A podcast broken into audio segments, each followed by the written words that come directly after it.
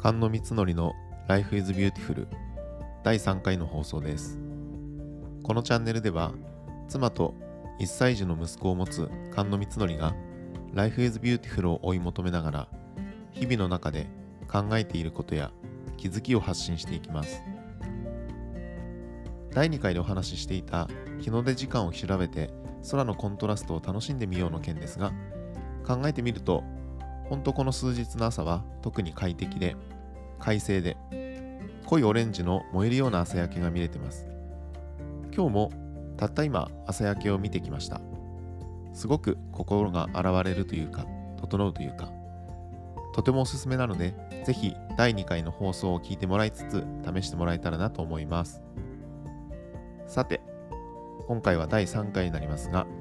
おうちコーヒータイムを楽しもう。という話をしたいと思います。我が家は私も妻もコーヒーが大好きで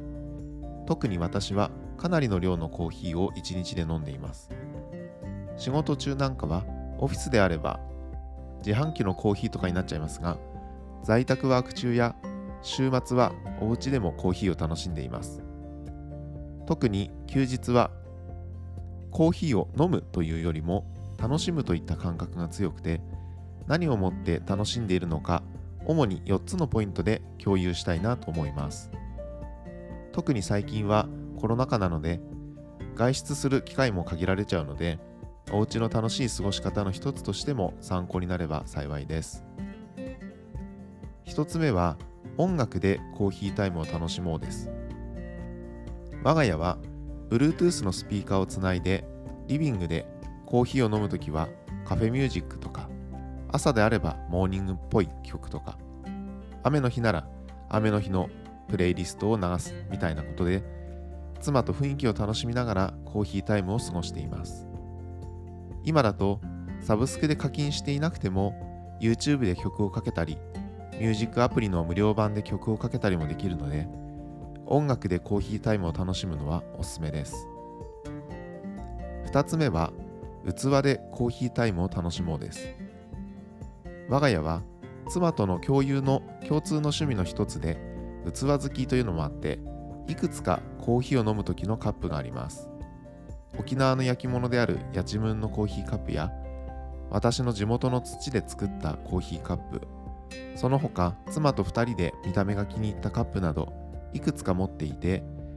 コーヒータイムを始めるときはまず妻と器器選びをするところから始めています。器を変えることで雰囲気も選べるので器でコーヒータイムを楽しむというのもおすすめです。3つ目は味でコーヒータイムを楽しもうです。我が家は普段はネスカフェゴールドブレンドやセブンプレミアムのいつものコーヒーといったインスタントコーヒーを飲んでいます。味と言いながらインスタントコーヒーかと思う方もいるかもしれませんがこれらのコーヒーはインスタントコーヒーの中でも味はかなりのもので酸味も苦味も少ないタイプで私たちは大きめなコーヒーカップにめちゃめちゃお湯多めに入れて飲むのが好きです。あとはいよいよ味にこだわるという時のためにネスプレッソも用意していて自分たちの中でとっておきという時に使います。その中のアルペジオというタイプを常用していて本当はリストレットとかエスプレッソという濃いめの抽出に向いているものなのですがお湯でめちゃめちゃ薄めて飲んだりしています。ということで味でコーヒータイムを楽しむのもおすすめです。最後4つ目は家族でコーヒータイムを楽しもうです。我が家は妻と1歳児の息子の3人家族です。もちろん息子はコーヒーを飲むことはできないので私たち夫婦で仲良くコーヒーを飲みつつ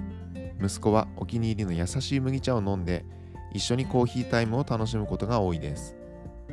息子は自由に歩いて走ってテーブルの上の興味あるものをどんどん自分で触ったりしだす時期に入っているのでご飯は散らかったりするし飲み物はこぼしたりするしと大変なのですがコーヒータイムは3人で並んでテーブルに座って音楽の効果もあるのかいつもニコニコと息子もコーヒータイムを楽しんでくれています。普段せわしなく過ごしているのでこういう時間で夫婦の会話を楽しんだり一緒に先々の予定の話をしたりしていい時間を過ごしています。家族でコーヒータイムを楽しむ。これもおすすめです。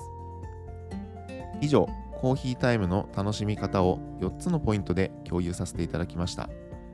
音楽器味家族